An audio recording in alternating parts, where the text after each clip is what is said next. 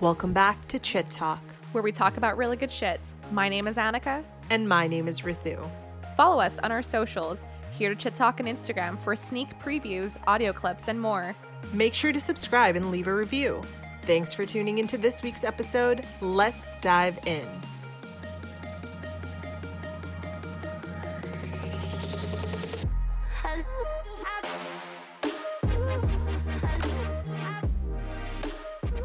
Hello, hello, hello. Welcome back to another episode of Chit Talk. Thank you so much for all the support the past few weeks with our new episodes featuring exciting guests, and through the week when we went dark to amplified melanated voices for Black Lives Matter. We actually have yet another amazing guest today, Sierra Wilson Fur, who I've actually known since first year university and we also volunteered at Pemberton Music Festival together, which was a ton of fun. But most recently, she's been writing for screen, cultivating, and directing creative projects. And I know that she has a potential short film or music video in the works as well. Yeah, thank you so much for joining us today, Sierra. It's been awesome. I know we had some technical difficulties to start off with, but thank you so much for speaking with us today. Thank you so much for having me. I think that yeah. the natural mode is, you know, a little bit of craziness, a little bit of chaos. It yeah. makes everything work out in the end. Yeah, absolutely. Third time's the charm, hey? yeah, totally. Oh my gosh. I'm like, oh. I am anxious sweating right now, hoping that nothing goes wrong.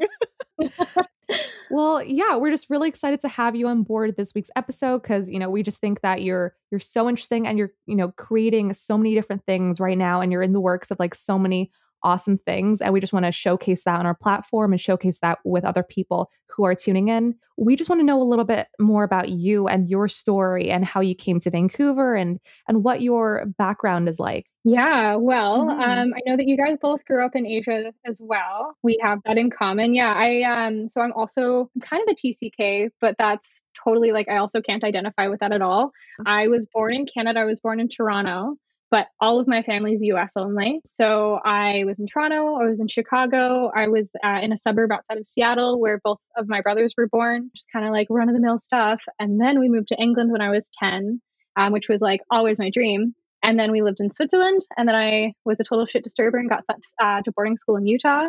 And then when I finished that, rebel. my family, oh yeah, it's, uh, you know, my family's really, I had grown into me. I think that they've like finally learned to like really appreciating really appreciate having a socialite da- daughter. But um, yeah, and then I was in boarding school and then I moved to Shanghai and I did 11th and 12th grade there in IB. And I was briefly in Beaverton, Oregon and came up to Vancouver for school and 7 years strong. That's crazy. Okay, so how many countries is that in the past 10 years? 10 years i mean mostly okay. three in the past 10 years because like it's okay. just insane the amount of time that's gone by since you know first year yeah yeah, yeah. that's pretty crazy when you yeah. think about it that's awesome though yeah. like how so you've lived in these different countries and you've absorbed all these different cultures how has living in different countries influenced the way you think or write or create the work that you do yeah i mean i I'm I try to be so cognizant of other people's experiences and I try mm. to be mm. as respectful as I can to that and I think that there's something in being a privileged person that's traveling the world and being able to experience other people's spaces and kind of take up space there, take up land there, even, you know, temporarily, I, I feel like, you know, I, I, was able to recognize my privilege while I was growing up mm-hmm. and sometimes more so than the people that I was around. Um, so I, I tried to kind of implement just a general empathy and understanding for people um, in my day to day life. And that was something that my dad always instilled in us, um, mm-hmm. which I mm-hmm. think was really important. And you know, seeing the world through that lens and trying to be somebody that didn't take it for granted in the moment or or recognized, you know, I have these opportunities, I'm going to have to do something with them. Also, you know, traveling and spending so much time in planes and boats and cars and whatever, I learned how to be by myself and I read a lot of books and I watched a lot of movies and I became really ingrained in stories, um, mm-hmm. whether it's my own or other people's. Uh, that's kind of the birth of a writer and an artist you just want to uh you know reflect the world through your lens. Absolutely. Yeah, yeah. that's incredible. Yeah. and like do you feel like you have a better understanding and appreciation for these different cultures? And would you like you know use them in your work as well? I mean i definitely hope so but also i mean i think just in general kind of where I'm at in terms of screenwriting these things right now is like, mm-hmm. and this has been on my mind.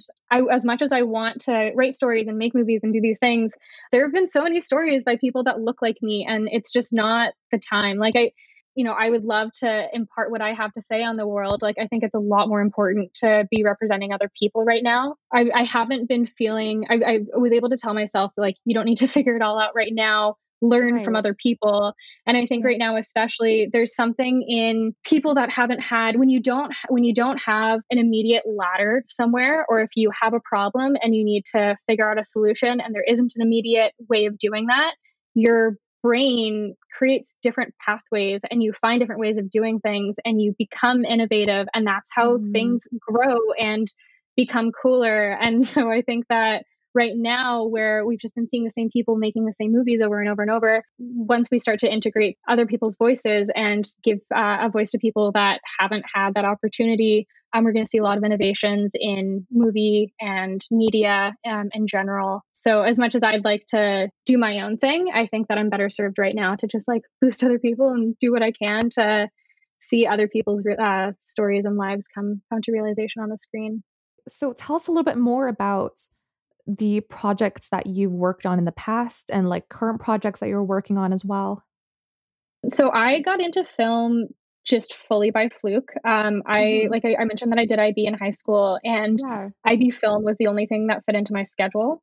So I did that, and uh, I had a strong, strong connection to it. So I got into, you know, like editing was kind of my first love, and I, you know, made some stuff in high school, and then had a hard time deciding whether or not I wanted to follow film directly right away. But I came to Vancouver to do it, ended up not going to film school, ended up deciding to become a really good storyteller and do as much as I could there. And I'm mm. just recently now kind of getting into doing more projects. So I did a project with both of you. Um, yeah, like you did, yeah. Right before COVID. It's so funny because while we were doing it, I was like so anxious and I was like, oh, maybe we should delay it a couple of weeks. And thank I'm God so we glad didn't. we didn't. yeah. Could you possibly imagine if we had postponed that? Yeah, right. And it's crazy too because, well, I mean, that project, I look forward to it coming out. Um, mm-hmm. But a lot of the work that I do, so a big thing for me is like, I didn't grow up fitting in and mm-hmm. a lot of that like a lot of the things that you know like i got made fun of for um, as a kid have become you know in my interest now. But i think you know what i'm saying too about like you know having to innovate and everything a lot of what i'm working on like it doesn't really have a space right now. So i'm i'm really kind of pro creating your own space. When i'm talking i'm talking about like the project that we worked on like it was mm-hmm. originally going to be a music video and then it turns out it costs $10,000 to buy the rights to a song. And so it became something yep. different. And part of the reason that we haven't done much with it yet is because we just, you know, they're still trying to find how that fits into the world. So that was uh, a project a little while ago. I am currently doing like script consulting. Worked on a couple people's pilots where they just say, "Hey, can you make it funnier?" And I say, yeah, but really what we're going to do is reevaluate the relationships and recognize that humor comes from um, circumstance and from dynamics. And it's a lot more than just putting a gag here and a gag there if we want to make it really strong. So I worked on somebody's pilot under that pretext uh, a couple months ago, and I was brought mm-hmm. on. If we're get, given a grant, we're going to do a couple more episodes uh, towards the end of the summer, which is exciting but then on my own projects like i'm trying to i'm looking for people to collaborate with right now i want to get more hands-on experience i'm just kind of making videos with my friends. My my goal this summer is to bank a lot of like video material and then okay. really go to town editing when it gets gross. Like I want to be a really good filmmaker, but I want to mm-hmm. also like know sound and know color theory and know all these things. So I feel like I'm in this like cocooning stage where I'm trying to learn as much as I can and I'll be a filmmaker when the time is right. That's that's so future. incredible. And I think I think that's so inspiring because obviously filmmaking there are just so many different components involved right? You can't just be like one person who does it all. I mean i guess you can. There are like a ton of people who do that but it's yeah. just it's so hard because it's not just a one man job right? Because it's about collaborating and like working with other people because everyone's just working together to put their knowledge you know into one place and create this beautiful artwork but I think it's so inspiring that you know I take my hat off to you because recently with a recent project that you did, you you created the whole like um, you create the script, you did you know organize the, the makeup concept, the concept. Yeah, it was just it was incredible. Tell us a little bit more about that and well, like first the idea involved. You. Yeah. Well, thanks. Um, yeah, I mean that came from, like I said, like I wanted to. I felt like film school, and not to knock anybody that's in film school, like there are a lot of people doing great things, but I feel like the way that you're trained in that is to make movies for other people. And that mm-hmm. just didn't really I take direction well, but I much prefer to like have full rein of my my own stuff. So I pursued I did a degree in creative writing at UBC and then I also did a second major in English literature. And then the project that we did um, a little while ago was what I call film school installation 1. um, where I just want to, you know, put my own projects together and surround myself with people that know more than I do. That is my always ultimate goal and to bring people in that I think will make cool work together. A big process with that as well was I wanted it to be like an all female crew. Mm-hmm. And what I found was interesting while putting that together was people were saying like, "Oh, you shouldn't sacrifice your art just because you can't find like the person you want for this." And I was like, "No, that's I know that there's a female sound recorder somewhere in Vancouver. Just mm-hmm. because she's mm-hmm. not the first person that comes up on Google doesn't mean that she doesn't exist. Like you just have to like dig." Yeah. And I feel yeah. like that's a philosophy for filmmaking in general right now. The concept also came from wanting to show female relationships in a different space. A lot of it was I had a couple of friends that I really just wanted to see together on screen. Um, and then I have a really two really talented friends that I was working on uh, photo shoot, shoots with, Hina and Joyce. And we wanted to do a project before Hina left back to Japan. And Joyce is an amazing makeup artist who I hope you guys all see her work very soon. I mean, you both have. But it was really just kind of working backwards where it was, you know, I have these people, I have these other people I want to work with what's something that will showcase everybody's skills in the best way possible in a free space in a restaurant that I work in, um, and uh, developed a story from there. Yeah, and it was just so great to see everyone's everyone just working together so so well and everyone just like meshed well together. And Rithu, you did an excellent job with like art direction oh, and photography thank you. too. Thank you. So. I really appreciate that. Yeah. Yeah. I was I was so I was so excited to come on board because I didn't really know what was going on. I think mm. I don't even remember how this came about. I either I talked to you, Annika, and then you mentioned it, and then I took I talked to Sierra about it. Yeah. Sierra, you were just like, we need another photographer. I was like, hell yeah, let's get on board. and it was so cool because for me as an as an artist as a person that works in many different avenues i'm a very visual person and my focus on this was making it look as interesting and as captivating and engaging as possible mm-hmm. and i didn't i didn't really know too much of like how much how much experience you had, but I was so happy to collaborate with you and just really see how you worked and the story behind everything. And really just work with a bunch of women and i'm so glad you did not sacrifice working sacrifice the art for the sake of mm-hmm. like not having the person that you wanted or whatever that person said yeah, yeah. no and thank you again i mean like it was so mm-hmm. cool and that's the same thing where it's like you know surround yourself by people that know more than you do like rithu like you had such a different like and especially too i think like when you're in your head and this is why mm-hmm. film is such like it's critical to be collaborative because you get in your head, you wrap yourself into it, and then somebody else comes and they're like, no, it's much more simple. And here I have this idea, and you're like, oh my God, thank God you're here. Like, um, yeah, you, killed it. Like, I didn't actually realize, like, I knew that you were a photographer, but I didn't realize that you were so skilled. And it was cool. Uh, I think, like, right before and afterwards, we talked more about your experiences. So it was just such like a shining moment to have you have you yeah. there.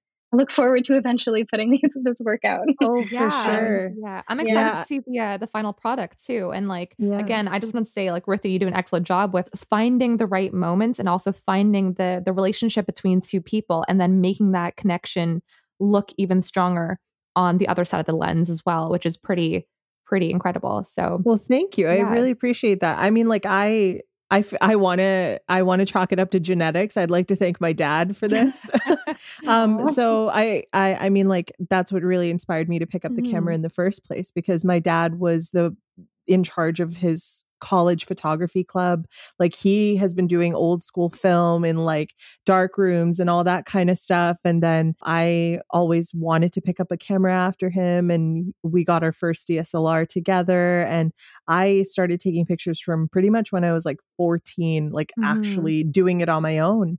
And then I racked up these skills and I know how difficult it is to put together a project. Like I had an idea of a series that I wanted to do, which Annika is well aware of. Mm-hmm. Um, and I mm-hmm. did one but you know with unforeseen circumstances and budgetary issues i was unable to do it in full It's it's, so so, hard it's so expensive for sure and i sierra i'm sure you know how expensive it can get Oh yeah, it's expensive. And I did it on like budget wise too. Like I did it like on the cheap and it was expensive. Yeah. exactly I just want to jump jump in there and say like I definitely think it's a dad hobby as well because my dad was huge into like Flickr mm-hmm. and like we got like our Nikons as well and we would just go off like cycling and then just taking photos at the same time. So I think it's definitely like a I wouldn't say it's I don't know if it's a genetic thing for me, but Maybe it's a dad definitely thing. Like a, it's a dad thing for sure. I think too, it's just like it's cool to see in your adult life the things that you were Mhm. interested in as a kid or like exposed to as a kid, how they they Yeah. usually come back in some way. And it's like I feel like it does really ingrain itself in you. Um, even if Mm-hmm. you like put it to a side and like, Dad, I'm not gonna be a photographer. I'm not gonna follow your dream. and like eventually you're like, I'm a photographer at heart. Yeah, and I would love to hear a little bit more about the the projects that you're working at at the moment if you're able to talk about them. I got hired kind of corporate writing job right before COVID, which was insane. Like the timing of it was Yeah. uncanny. So I got really, really lucky. Like actually the day that everything really started, everybody started to take things seriously, which has been cool because I'm learning skills and, you know, editing um, and learning some graphic design and, and doing all those kinds of things. And if I wanted to stay in that line, then I totally could.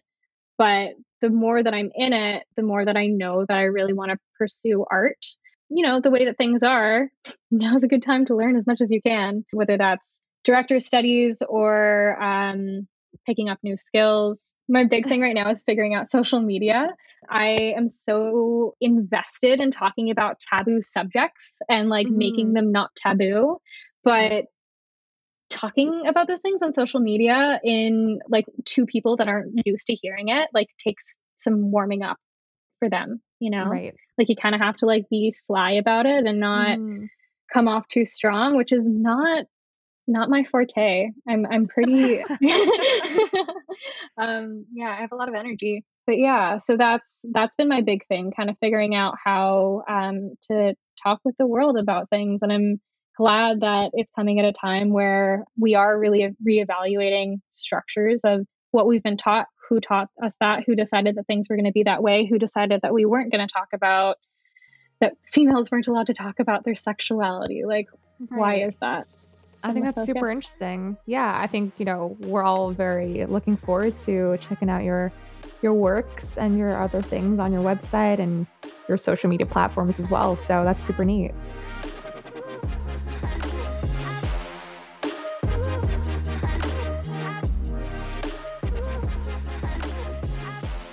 What what kind of i mean there's obviously you took creative writing at ubc and you did so many different things but i'm wondering like what really inspired you to want to commit to screenwriting because i i also did creative writing and so did annika actually Mhm. so you know we we had our different niches and what we were interested in but what drew you specifically towards screenwriting and writing for the screen is it because of the the direct involvement with being in film and then kind of trying to connect the two so that you can really tell a story Well, also, we met in a creative writing class.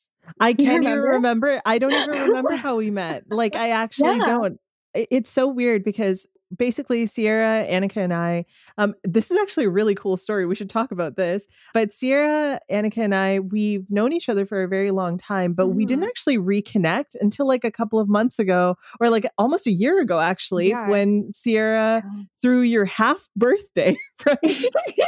um and did. then and then when when you did that you invited like a bunch of people together to just talk about what they're working on what they're interested in and we Mm. were really able to reconnect and just build such a strong connection after all that time because we were friends but we didn't have such a strong bond like now i would say Totally. And I, th- I think it's so cool. I mean, we've known each other for, you know, six and seven years, yeah but I've, I've found this with, especially with, you know, students at UBC where you know each other in one life.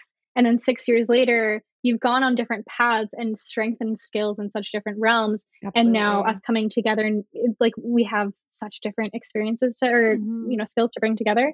well, first of all, I want to plug the half birthday. I think it's such a great thing to celebrate, like the half birthday party. I should do that. My mom, Yeah. you fully should. Okay, this is the case for it too. Is like you have you're used to having your birthday in a certain season, and like maybe sometimes it's in in summer break and nobody ever shows up, or like you know beginning the school year, whatever. Right. Bounce it back six months, and you have a whole different season to play with. Yeah, change it up. Yeah. So the question was, It was talking Um, about what what really drew you to screenwriting above Mhm. all of the other things that you worked on in terms of creative writing. I think I, I connected with film, and that was just once I connected with film, I just like knew that that was it. And it's not to say like I'm not I'm I'm a good screenwriter. I'm good with dialogue, especially, and I, but I have a lot to learn. I have especially with structure. Like I I Mhm. have a hard time with learning rules because I want to break them. And I learned that you have to learn the rules in order to break them. Yeah. Um, so that's that's always like the discipline that I have a hard time pulling myself together for. But screenwriting in particular, there's something about the flow of it that I love. I also really love playwriting for the, that reason as well. But I think that there's a lot that you can do in it's it's it's rooted in reality, but it also there's like the suspension of disbelief where you can kind of play with it and you know anybody is just willing to buy in. I also i'm kind of in this big transition phase right now as we all are as the world is. But as much as i you know i, I for the longest time i thought that i wanted to like go and write, write in a writer's room and write tv that way. And i don't think that that's the case for me. Screenwriting i find to be it's funny because like it's it's such a great medium to spend time in by yourself but it's also really fun to work with another person and bounce ideas back and forth um, so I just see it as being really fluid and being something that you can do absolutely anything with. So I think that was just having an opportunity to play with rhythm, play with English. Like the English language is so ridiculous. Like there's a reason that it's hard to learn, um, but for that same reason, it's really fun to play with. The one thing that I really enjoyed about screenwriting, and I think it aligns with you too, is that you write something and it can be understood and interpreted and Mhm. presented in so many different ways like as an actor like you can read a script and if it's well written you can convey so many different feelings and emotions and really tell the story from a different like almost a different narrative with the same the same script that you write and i think that's what i really enjoy about script, script writing when i did it I think that's so interesting that like all three of us come from very like theater based backgrounds because I also studied theater in IB. I did higher level theater in IB. And then I also, um, in my previous work experience, I worked in like a, a media slash entertainment production agency. And I had the opportunity to work on two short films. And I actually did a little bit of screenwriting on the side as well for the company for like, I think it was two pilots for um, a children's book. I wasn't a huge fan about like screenwriting. I don't think screenwriting was for me at all. I don't know if it was like maybe the genre was just like not my my thing because I feel like maybe I'm not collecting the humor enough for children or like not projecting the humor the right way for for children or like it's not it would just didn't really mesh well with me. I was just wondering if you had a particular genre that you really really love to to, you know, write for. Well, I mean, something with screenwriting as well, and this goes back to like breaking the rules. I hate the Mhm. structure of it. Like, Yeah. um, I really do. Like, Mhm. and because you know when you're in class and they're like, oh, you know, you have to write three pages, and then it's you know there's a commercial break and da da da and whatever. And there's a reason that story structure has been mapped out to work a certain way. Mhm. But I also part of the reason that I'm not super interested in pursuing it in this capacity right now is because I want to just do my own thing and um, not have to abide by those rules or prescribe by those rules. I had to uh, hire a lawyer for the contract that I signed for this uh, writing gig a little while ago, and I just was like, oh, wow. "Here's my opportunity to ask a lot of questions because you know I'm paying for it." Mhm. And she broke it down, was like, reminded me, and I knew this, but reminded me that writers have no control at, so- at w- Oh, yeah. whatsoever, whether it's in TV or if it's in movies. And that even if it, you know, like unless you're a producer, you you have no say. And I think for the same reason, Rithu, that you love screenwriting, where it can, you know, be interpreted a million different ways, and that's that's so cool. But the prospect too of like writing a script and it being your baby, and you putting all you're putting all your heart and soul into it, and then you sell it, and then somebody decides to change it all, and you have nothing to do mm-hmm. with it. Like that doesn't flow with me. yeah. I'm just like holding you guys so highly because like I think that screenwriting is so it's far more difficult than it actually is just because I've had some experience in the past with it as well. And it's definitely not, you know, my suits or my forte at all. But um I feel that way about comedic writing, like writing stand up. Oh, so I'm absolute hard. shit at it. Like, yeah. oh God. Like it's it's a nightmare but you know we all have our our strengths and weaknesses yeah. when it comes to stuff like that but i think i think the question that annika posed before was uh asking what genre that you would you would be really uh, really drawn towards writing mm-hmm. for the mm-hmm. screen for i so like if i'm watching something that like what inspires me the most is like a healthy mix of comedy and drama but I just see that as being grounded in reality. And that's an, another issue of mine with screenwriting and genres where it's like we've been seeing these lines become blurred a lot more recently. And I think that there's something really healthy in a show having really low moments and really high moments because that's just how life is. I mean, Atlanta is one of my favorite shows. Insecure Oh, I love that Insecure? show. I, I love Insecure. No. I've been telling Annika to watch it for so freaking long too. I haven't it's so good. It. Did you watch the finale last night? I did not. So shh. Okay. I will not say anything. But like they're both I mean so so good and I mean like I I like to represent humanity and relationships. So whatever being grounded in reality is, but then also like something that say like Donald Glover does in Atlanta is there'll be something like so crazy going on in the background and you don't you have to like tune in to notice it and it doesn't impact the story whatsoever but so like a bit of absurdity um, i also love but so I, I really i just like playing with conventions is is the basis of it i don't i don't want to like draw myself to anything and i mean also like i mean just donald glover as a human is love half him. of the reason that i yeah. oh my gosh like what a talented yeah. person but he's like part of the reason that i wanted to go towards art in general because his energy like i i don't know if you realize but like super high energy, going in a million directions at once. I have a million things that I want to do. Yeah. And I had a really hard time, you know, like figuring that out growing up because nobody knew how to handle it. I didn't see a place for it in the world.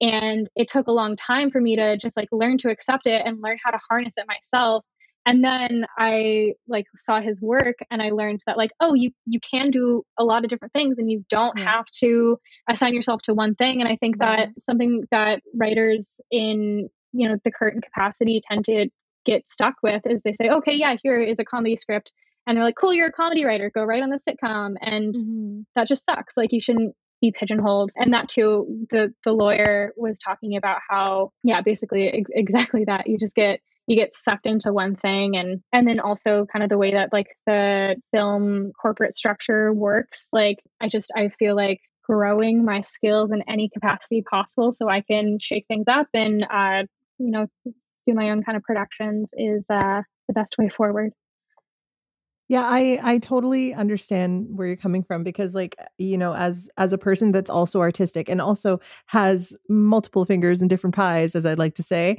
you know, I always was told like you can't be a jack of all trades, like you can't you can't do like you should really hone your skill in just one thing and I'm like why the fuck not? Like why why am I not learning more about this and this and this and you know in recent events i've been working on doing video editing myself.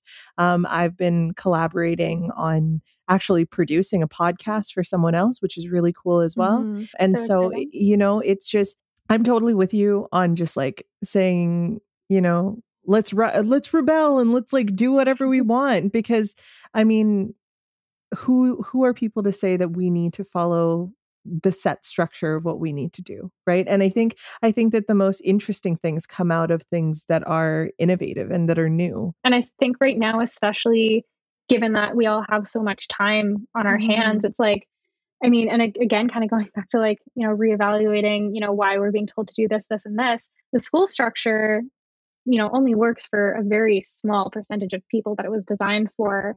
Um, and I hear stories about people that went to like art schools, and I'm like, that's the coolest thing I could ever possibly fathom. so I'm like putting myself through art school right now. Yeah, there's so many things that we can learn for free on the internet. I really look forward to seeing what the world comes to after all of this. Like I feel like there's yeah. going to be so many cool, cool, cool things. Yeah. Have you have you come across any, you know, obstacles or challenges while you've been working in past projects or current projects that have helped you grow in in different ways or develop new skills? Literally every day of my life. I mean, for for film making in particular, I I mean, to be to be perfectly honest, like I haven't done that much like hands-on filmmaking. Like mm. I did as a kid, and I've been working on things on my own. But my my my issue is like not feeling ready I go through kind of these like cyclical phases, and this it all comes back really to anxiety. But I go through these cycl- cyclical phases of wanting to learn and sponge and be really extroverted and take in as much experience as I can, and then go back into my hole and cocoon and write and do my thing.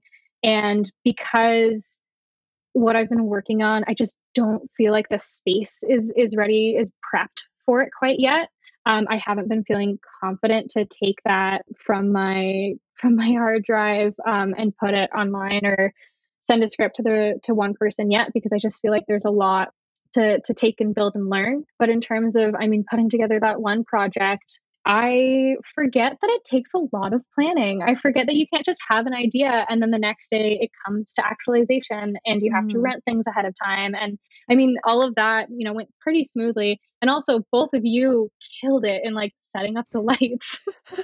that was that was also like another huge fluke just because like I've done lighting and like technical things for productions, but on like a smaller scale, like I would Me never too do it for short films like I did in Arizona. Like I would never touch any of those. Oh my god, me neither. On set who are like doing that skilled day in that yeah absolutely so like that's their you know full-time job like that's not my full-time job whatsoever yeah. yeah and it was that was also like a huge learning curve for me so that was also really fun to experience that in that space and like you know see everyone work together and like have a helping hand when needed so mm-hmm. yeah, it was just it was great to work on that project with you guys Totally. And I think like I, I see it as being also like everything's a first pancake. I used that phrase. Do you like I used that phrase to somebody and they didn't know what I was talking about? Okay, so first pancake is like the 1st mm-hmm. pancake is, is never good. It's like there's something about like the temperature of the pan. I don't even know the stickiness, whatever. the pa- first pancake is always just like your munch pancake while you wait for like the pretty ones to come out. And I was so frustrated with myself growing up. I was like, why am I not good at things right away? And like, you know, it takes time. And like I now have learned that whenever I go into something, the first time is just fully a learning experience. Mm-hmm. And then you have a basis, and then it's a little bit easier to do it the next time.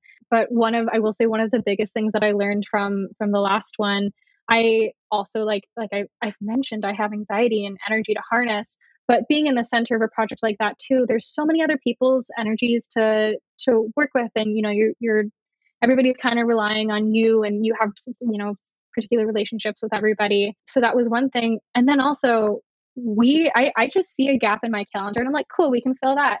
We were supposed to start at 9 30 p.m. and we started at like to set up at what 11 o'clock. Yeah. Yeah. But damn you, Willem Dafoe. Like Willem Dafoe. be interrupted because he had to finish his dinner down there. So yeah, the last thought of obstacle possible. So hopefully nobody else runs into that obstacle while they're putting together. Yeah, Willem Dafoe having having dinner at the restaurant in which you've booked. Yeah. yeah. What are the odds? Yeah. That was insane. But it was just also really neat to just work the full night until like what was that, three in the morning? Yeah. Because I've never yeah, actually done that before for a production. No. So that was just like it was it was exhausting for me like because yeah. i don't usually stay up that late at all but me it was, neither it was so much fun thank you for doing that i think it was pumping everybody full of coffee as well oh yeah oh, oh yeah oh yeah yeah Oh, yeah. Well, like, let us know yeah. when uh, you need help in the next production, and oh, you know, we'll be sure. there. For sure. Yeah.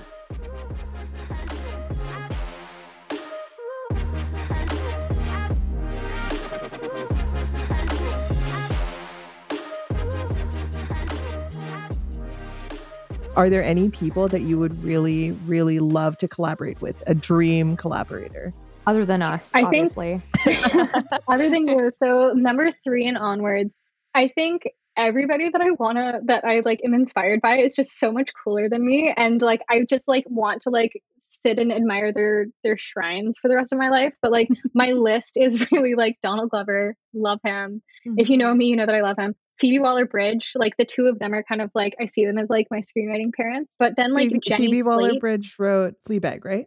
Fleabag, she did Killing Eve, and she also Killing wrote Eve. the UK show of Crashing. Um, Cool. She's Nice. great. Phoebe Waller-Bridge with Fleabag. I mean, she it started as a one-woman uh, show, and then it toured, and then it got turned into a show, and then it toured again, and then she did this like screened one-woman thing. But like the way that she plays with mediums with that project, and you know, seeing a character evolve and be interpreted interpreted in different ways, and that is a very very cool project to follow if you haven't seen she, she yeah she did a re- like a video recording of of the one woman show Fleabag and it was very very cool but Jenny Slate is somebody that I feel like So funny. um, have you seen Stage Fright No, I haven't. her stand up her stand up special is like one of the best things. Like she and I think that the the women especially that I really look up to and admire in any of these capacities right now are women that are talking about sexuality because we haven't found that space. There's like this whole movement of like talking about sexuality in like a really sex- shocking way and that's cool and there's totally a space for that but jenny slate i felt like is just like really bubbly and is able to to talk about it in a, in a really poetic way in a really humanistic way. And yeah her her special stage fright um i watched it and i was like oh she gets it. She gets me. And i watched it like three more times in the course of like a week. And then you know T- tina fey amy poehler shaped me yeah. um Yeah. ilana glazer abby jacobson. Those are all my favorite girls Yeah. but collaboration wise i just want to work with anybody that want wants to work with me like i'm so keen to just like see what two minds can come together four minds can come together and create play around and and learn together and learn as we go I love that. Yeah, I I think like, you know, film production is also a very white male dominated industry. And you've mentioned, to say the least, like multitude of female writers as well. What are your thoughts on the female representation in the film industry? And like how would you like to see this change and like, you know, elevate the representation of females, you know, whether they're in writing or directors? i mean i think that i think you know things are going to shape shake up quite a bit right now Mhm. so you know thankfully for that we don't have to fight as hard but there have been so many women that have been fighting so hard for so long Yeah. truthfully i think that the people that we need to be like pushing forward and supporting the most right now are black females like you know like women have been we've had the lower hand for so long the black female space has had kind of the the real brunt of that and so those Mhm. are the people that if there's ever going to be somebody to like really take a spot that's who i would want to see in um like being represented in you know academy award directors ceremonies and things because there's so so much cool media coming out but in terms of generally seeing people cast as well something that i find in my work uh in you know like working on people's scripts i say like hey like why don't you like write this to be a female? Or why don't you write this to be a person of color?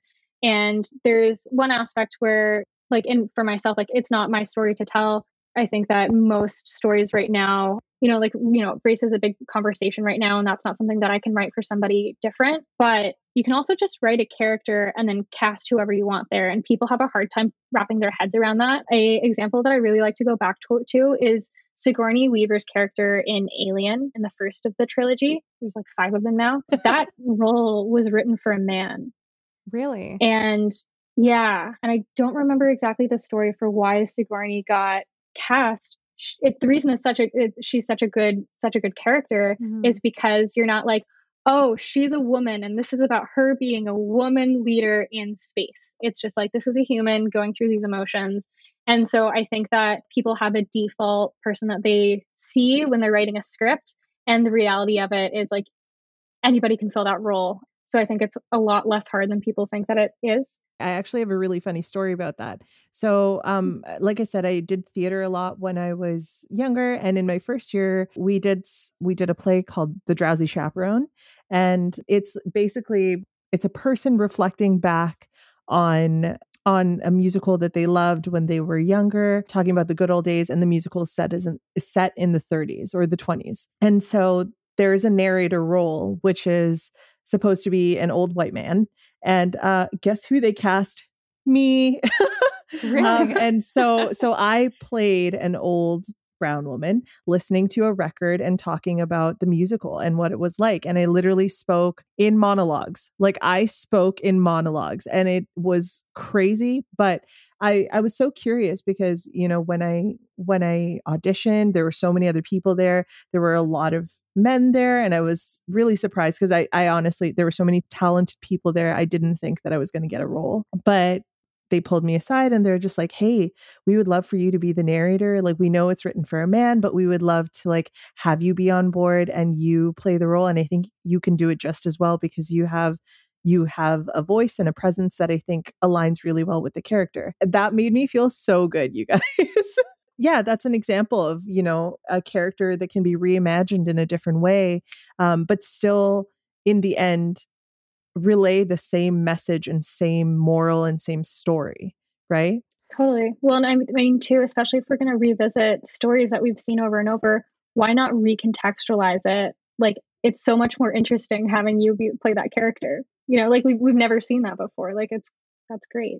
Let, let's talk about another example of like where they did casting for something. For example, Annie, right the new the new reboot of annie right annie mm-hmm. is this orphan child who was in the play and in the original movie mocked for being a ginger and in the reboot they did it with you know a black child and it was mm. a completely different they still managed to hone in the feeling that the first Annie movie gave, you know, that feeling of love and wholeness that you felt with the original story, but modernize it and make it relevant to people and their issues today.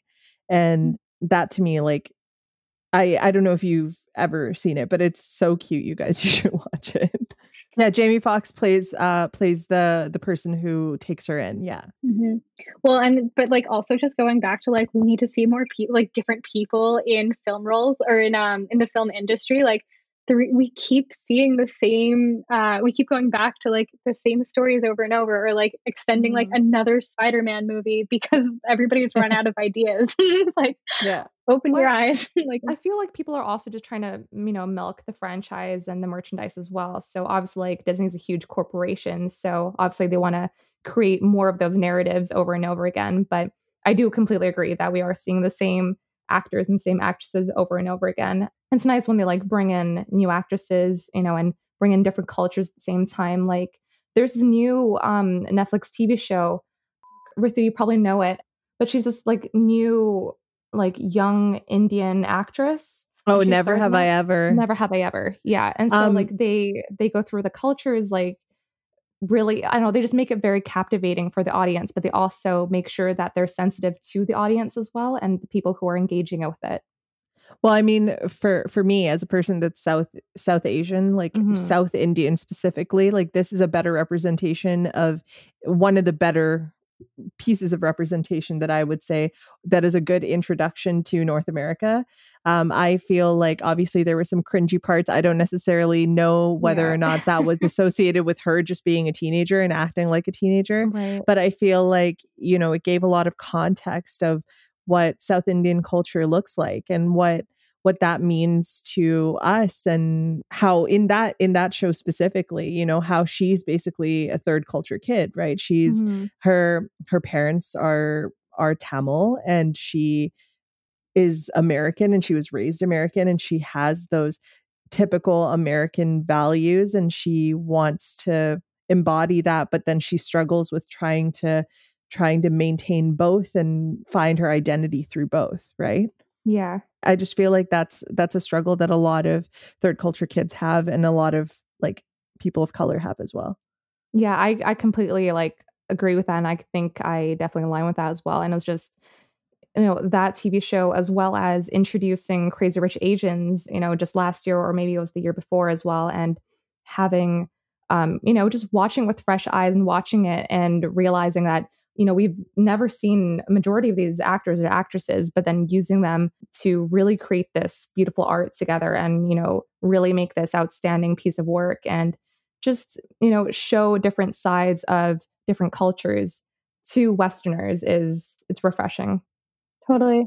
I think a big part of it too is like i mean like awkwafina has been Mhm. making shit for so long. Like I remember actually I think I I found her music when I was like living in Shanghai and like she was in New York, but she she's been making really cool things for a long time and you know all of a sudden you know a hollywood movie picks her up and she Yeah. like zooms off i think there's something too in um, people needing to us as a culture or like as you know like all of north america needing to you know learn that it's okay to not always only watch like what's on netflix and like what's being like what somebody else has kind of curated for you. Something that i've been taking a lot more time to focus on is like watching like movies on criterion collection and watching independent cinema and you know like breaking down you know like not being afraid to watch something because it has subtitles. Like Mhm. there are so many so many cool things that exist that are out there that anybody has a phone anybody can put something on youtube and if you kind of like go down a path that you've never been down before you'll find people sharing their stories and you know less less through the the lens of the ho- big hollywood machine. I'm, I'm very anti-hollywood. I hope that doesn't affect me in the in the long run by saying that here. But i just i yeah the theme is that it needs to reshape I yeah, and we can we can actually see that evidenced by the fact that Parasite won Best Picture last year, right? Or wait, that was this year. Oh my god, this year's felt like Was it this forever. year? it was this year. Yeah, it Wow. was this It was year. a fantastic film, like regardless of like Yeah, other but- but phenomenal.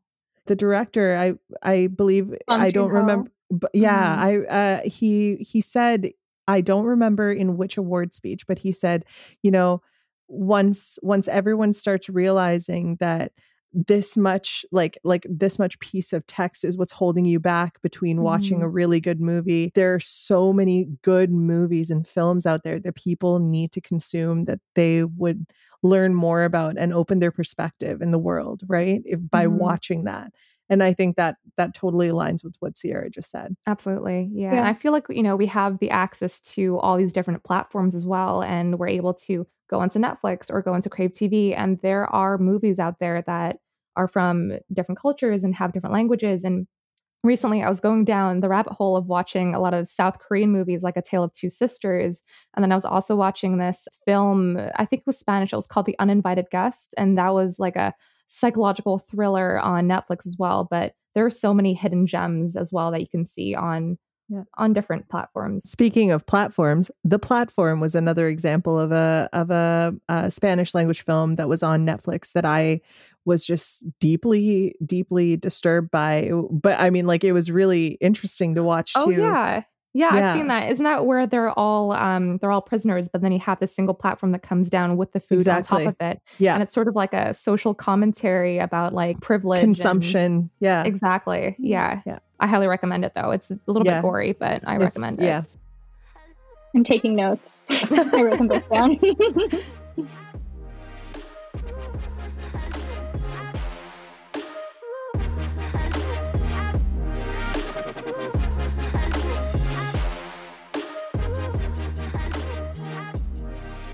Um, I actually feel like um, this would be a good point in time. I I know we're kind of like jumping back and forth, but Mhm. um before you know when we were talking about perspective and we were talking about telling our story by using your voice to speak out on a story or tell a story sharing your experiences how how do you go about doing that fearlessly like how do you go about just being confident and not giving a shit about what people think when you talk about what you want to talk about whether it's controversial or not Well, first of all, I care so much about what other people think. And I think that the big, like my biggest roadblock in my entire life has been not letting that hold me back. And I mean, like this, I've always, I've always been described as outspoken. And I think for me, it's just because like if I don't talk about something, I will explode. I have, I have to talk about what's on my mind because I have to, first of all, untangle my thoughts. Like, and I, I mean that like very seriously. Like I, I see my brain as like a bowl of spaghetti and like I go into these wormholes talking about things, putting them in words, having other people reflect them back to you in their own words. It just helps you feel human, helps you feel connected, helps you feel like, you know, there's a place for you in the world. But then two, people really appreciate seeing taboos be broken down. Like I got Mhm. so I I have three Instagram accounts. I actually have more, but I have well just for the purposes of this conversation, I have three. You have more. I have more. They're not. They're not active. They're not anything yet. I just need to like you know save the name um, for mm-hmm. for future potential. But I have. I went through uh, a big breakup last year, and I just realized that I was I was allowing my behavior to be determined by somebody who I cared very much about what they thought, but ultimately we just didn't have very aligning perspectives. But it, re- it really affected the way that I was interacting with the world. I was interacting with people. And so I kind of took a step back after the relationship ended and I said, okay, I need to, like, I'm not making jokes that I would usually make because I've been afraid of what they would think, or I've not been talking about, you know, this and that. So I ended up creating a like a private like a Finstagram, like a I think it's I think it's fake Instagram, but it's like it's very real. And I invited it's all it's strictly no straight boys, but other people like I as long as I know them, I let them in and I just post there and I talk about, you know, mental health and I talk about like my ups and my downs and I just like it's it's a free for all. And that's been really therapeutic for me just to, you know, again, like be able to put it out into the world and have other people be like, I support you and I love you and I think this is funny. And like, I think that when I talk about it too, I think people that aren't on it expect that I'm just like crying on my video camera all the time, but it's really just like me being a total like goofball. But so I became a lot more comfortable being open about things there. And I've always been really open. But from there, I've taken more time to learn how to, again, like soften up my community and be able to talk about things just a little bit more openly and from there and there. And I am amazed every time that I, you know, have like butterflies in my stomach because I've posted something that's a little bit edgy and I'm worrying about, you know, like and part of the thing too about having like a, any kind of Instagram account is you can see who's seeing your stuff. And, you know, there are people that I haven't talked to since eighth grade that used to, you know, be really mean to me on a daily basis that are looking at my stuff regularly. And, you know, I'm thinking about like, you know, what their perception is. And right. I just had to take some time away from, again, like letting that hold me back and take with it, knowing that, first of all, who the cares? Like, nobody actually, like, people care, but like, everybody's influential in some way and if you believe in your in, own influence, if you believe in the effect that you have on the world and what your potential is, that's all that really matters. And it's amazing how I'll, you know, write something about having a mental health dip and people will just be like, hey, thank you for just saying that. Like I get mm. so mm-hmm. many messages from people just saying like thank you for talking about this. And I find it interesting that those people don't then just go around and immediately start talking about it and I think that that is a sign that we just generally need to become like that's why that's why I keep going. That's why I keep talking because I'm like okay, the work isn't totally done yet. I guess I'm still scrubbing out space for us to talk about you know depression and anxiety and being Mental the health. most horny. Yeah. oh yeah, that too. I mean, I, I, it's definitely not to say that it, it's about like I think that there's a fallacy in saying like, oh yeah, you just have to not care about what people think. Mm-hmm. I think that it's more just like learning to be confident in yourself and to trust yourself. That's the big lesson. I think took a long time. Took a long time. I I think that like I still struggle with that. Just mm. trying to trying to not be so hard on myself and just I think it's like a the perfectionist streak in me that's just like, mm. oh man, this is just gonna be shit if I put it out. Like it's just gonna it's not the best that I think I can put out. And I am still working on that a day to day on a day to day basis. And I think it has very much to do with like self talk and just like being your own hype person, like just being like, hell yeah, you know? Yeah, I think mm-hmm. that's very inspiring just because like I am a huge perfectionist. So whenever I try to create something or you know before I even post something on social media, I'm like I'm overthinking it and I'm like what if people don't like this? Like what if they think about this or if they have this kind of perspective, but I feel like we should just give less of a shit and just sort of speak openly and be more open with like our own opinions and stuff. And I think that's really interesting when you made that point about you know, just talking about mental health, things are not as great because, like, social media is a place where you usually post all your ups and all your highs, right? You know, it's such a huge taboo, even in, in, in Asian cultures, and I'm sure we've discussed this before in previous episodes as well. But it's still to this day a huge taboo issue to discuss amongst family members. I know within my family, it's also been hugely discouraged to talk about. So I think it's very inspiring that you speak very openly about this. And I wish that more people have the same mindset. So I think we're moving towards that right now too. Like I find I, I know that I keep everything kind of comes back to the same thing with me. I feel like especially right now where it's just like, you know, we're like why have we been told not to talk about the way that we're Mhm. feeling like why you know is it like who is that benefiting and like maybe that has to do with like if this person's making you feel that way and that's the same person that doesn't want you to be talking about it like i feel like the more that we talk about these things the more that we can identify issues in our societies and then two we can just support each other like i find that the more that i know what other people are going like is going on with other people or Mhm. you know whoever else or the more honestly for me like if other people know what's going on with me i just feel like i can live comfortably and i'm just that much less anxious Mhm. But also on the topic of perfection um, i heard the quote perfect is the enemy of good and it Hmm. changed my life Yeah. I have not heard Yeah. that until today, and you might have just changed my life. yeah. Mhm. Mine too. yeah write it on like a post-it note and like keep it next to your desk I have many post-it notes, as you can I see. do. Oh, you can see mine Yeah. back here as well. I know, I know they, I know that you mentioned all of the things as to like being confident. Not that not giving shit, but just owning your shit, basically. Mhm. But totally that's it uh, by doing that, what do you find the most rewarding? Putting it out there and doing the work to like make it opening up spaces for people to be honest and have discussions and connect on these topics. But what would you say if you could pinpoint a thing that is s- some of the most rewarding aspects of using your voice and owning your voice? I think strictly like once you said the word own it, like that is it. Like because I, I think that there's something in owning your mistakes. Like that's I've had I've lived so many lives and I've made so many mistakes in my life. And right now my big thing is like working through self-acceptance and a lot of being, you know, owning it is just being like, okay, yeah, that's a thing that I did. And this is how I learn from that. And this is how I move forward. And this is how I elevate anything that I'm doing with the first pancake, with the, what I've learned from my previous experiences. Um, so I'd say, yeah, acceptance moving forward. And then also being open about that allows other people to learn from your mistakes as well and hopefully be able to, you know, have a step up. And then that's how we all move up in the world. You know, when somebody tells me that I've said something that made them think about something a different way, or it just made them feel like there was a more of a community, um, or that they weren't alone, that it always takes me by surprise, and it always like makes me feel really connected to somebody. It makes the big, big world feel a little bit smaller. Britain's Britain's my life. That's amazing. That's cute. Before before we actually finish our conversation today, um, Sierra, would you like to kind of plug yourself and talk about your social media for a little bit? Yes. Sure. Well, okay, so I as I said I have 3 social media accounts. I will only let you into 2 of them.